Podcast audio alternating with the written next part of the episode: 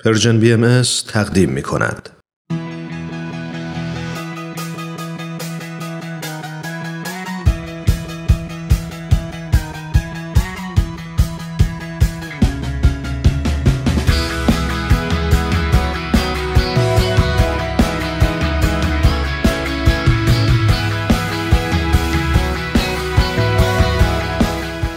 گرامافون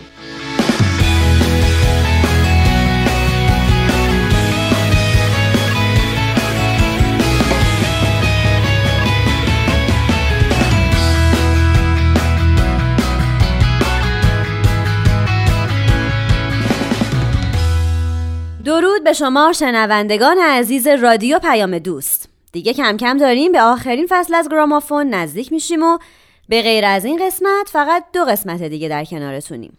پس در این قسمت هم با من نوید توکلی و من نیوشا راد و سر مایکل فلیپ جگر همراه باشیم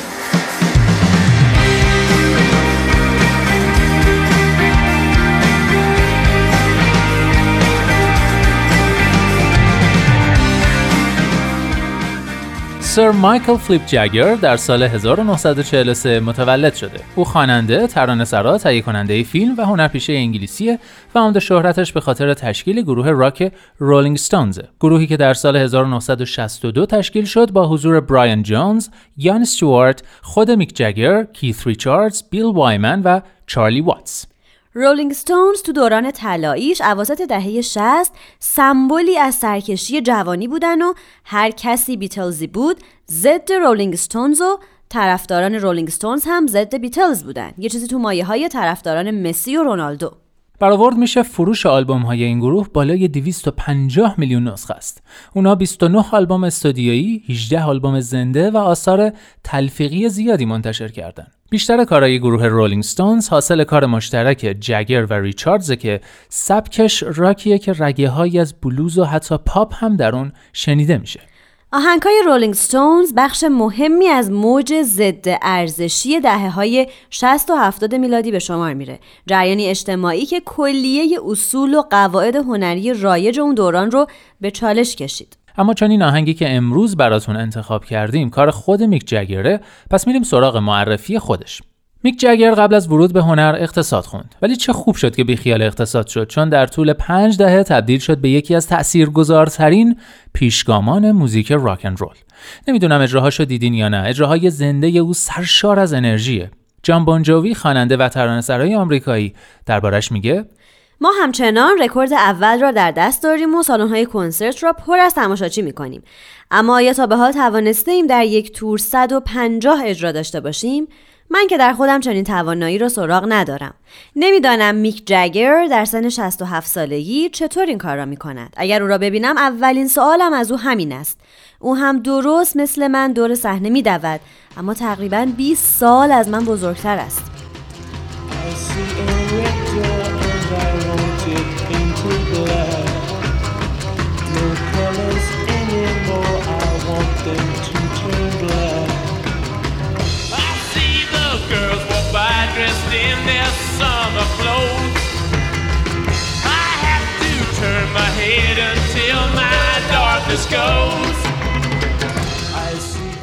جگر از سال 1985 به طور انفرادی به ادامه فعالیت هنری خودش پرداخت و اولین آلبوم شخصیش رو با نام شیز باس منتشر کرد.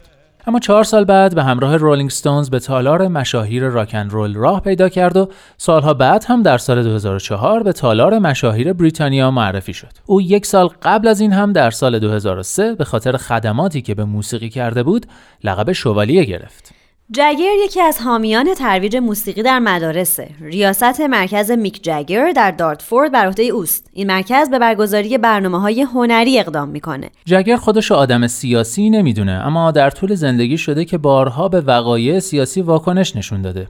از جمله در 7 سپتامبر 2019 درباره سیاست دولت آمریکا در قبال تغییرات آب و هوایی با لحنی انتقادآمیز گفت ما اکنون در موقعیت بسیار دشواری قرار داریم به خصوص در ایالات متحده جایی که کنترل هایی که بر مسائل زیست محیطی اعمال می‌شد از سوی دولت فعلی آنقدر تنزل یافته که تقریبا محو گردیده است. جگر که خودش رو یک آنارشیست می‌دونست و شعارهای چپگرایانه می‌داد، در سال 1968 در یک تظاهرات علیه جنگ ویتنام در مقابل سفارت آمریکا در لندن شرکت کرد و این واقعه الهام بخش او در نوشتن یک آهنگ به نام Street Fighting Man شد که به عنوان سیاسی ترین آهنگ گروه رولینگ ستونز شناخته شده.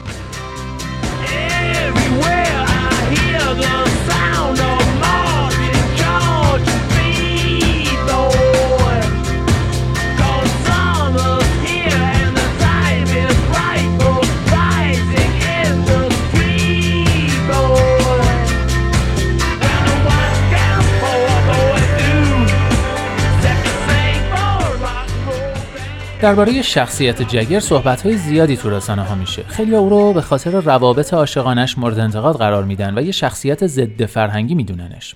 فیلیپ نورمن درام نویس و رمان نویس انگلیسی میگه درباره تاثیرگذاری میک جگر بر نسل جوان نکته های اهمیت که پزشکان و روانشناسان هم بر آن متفق القول هستند اینه که این تأثیر بیزرر نبوده. در مقابل یکی از بیوگرافی نویسان کریستوفر اندرسون جگر رو یکی از چهره های قدر فرهنگی این زمان توصیف کرده و او رو داستان یک نسل می‌دونه. جگر درباره نظرات دیگران راجع به خودش میگه مادامی که تصویر من در صفحه اول مجلات چاپ می شود ابدا اهمیت نمی دهم که در صفحه هفدهم درباره من چه نوشته شده است. آهنگ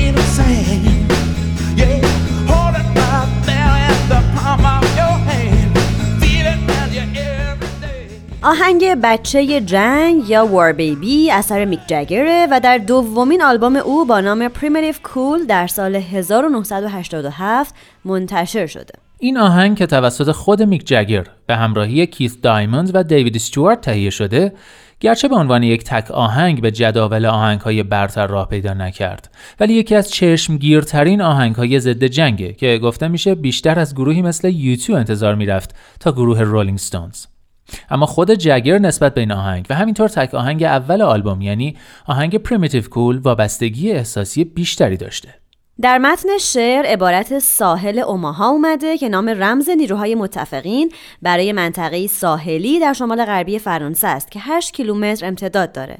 نیروهای متفقین در بامداد 6 ژوئن سال 1944 و در جریان اولین بخش از عملیات پیاده شدن در نورماندی موفق به تصرف این منطقه شدند.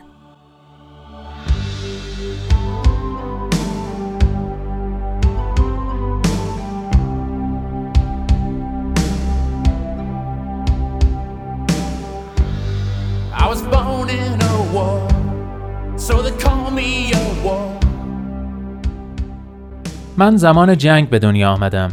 برای همین به من بچه جنگ می‌گویند. من زمان جنگ به دنیا آمدم و جنگ مرا آشفته نمی کند. توفنگ ها قررش را آغاز می کنند و آتش در خیابان ها جاری می شود. چرا ما نمی توانیم در خیابان با هم قدم بزنیم و کودکانمان را در محیطی امن و مطمئن نگه داریم؟ و جنگ ما را توهی دست کرد.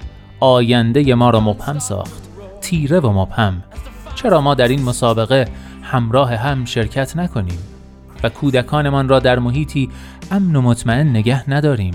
اما مسابقه تسلیحاتی برقرار است و تانک ها به راه افتادند تمام اسلحه ها آماده اند و ما فقط منتظر فرمانیم. فرمان آماده باش. و تفنگ ها شروع به شلیک می کنند از روی کشتی به سمت ساحل و بمب ها فرو می ریزند در حالی که ما در راه رو از ترس خم شده ایم و همزمان آنها در خاک دشمن منفجر می شوند.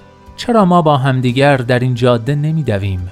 چرا ما نمی توانیم امیدوار باشیم که راه علاجی پیدا خواهد شد؟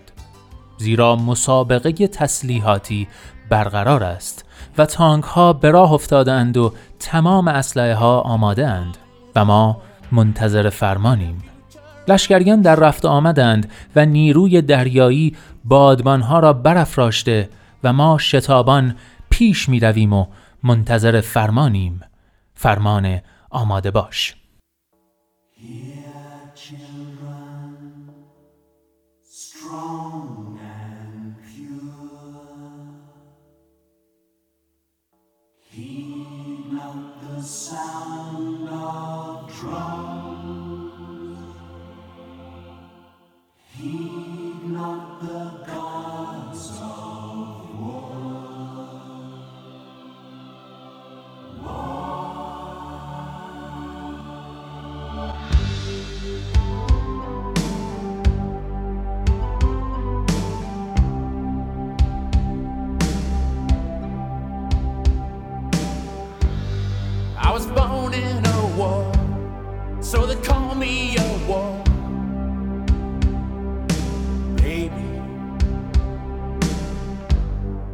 was born in a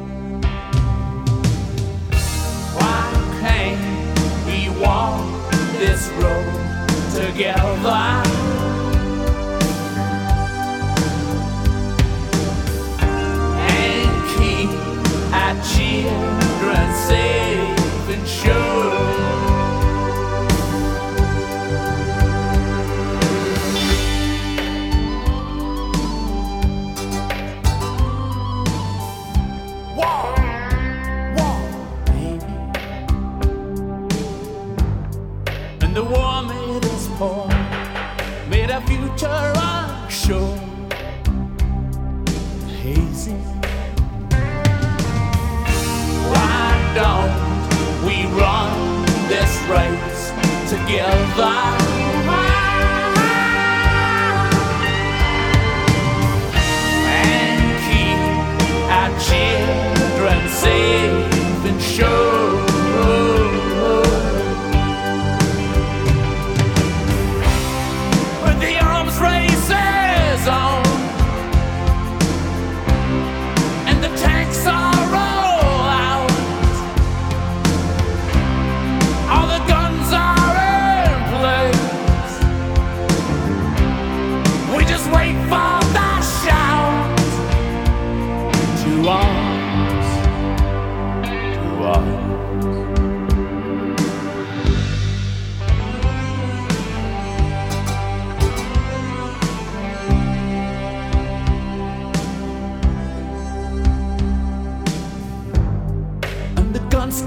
roar from the ship to the shore.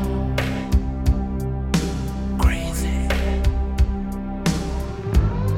And the bombs start to fall as we crouch in the hall.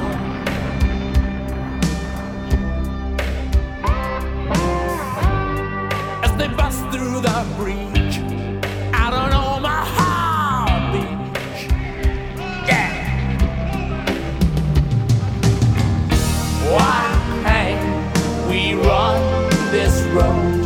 Together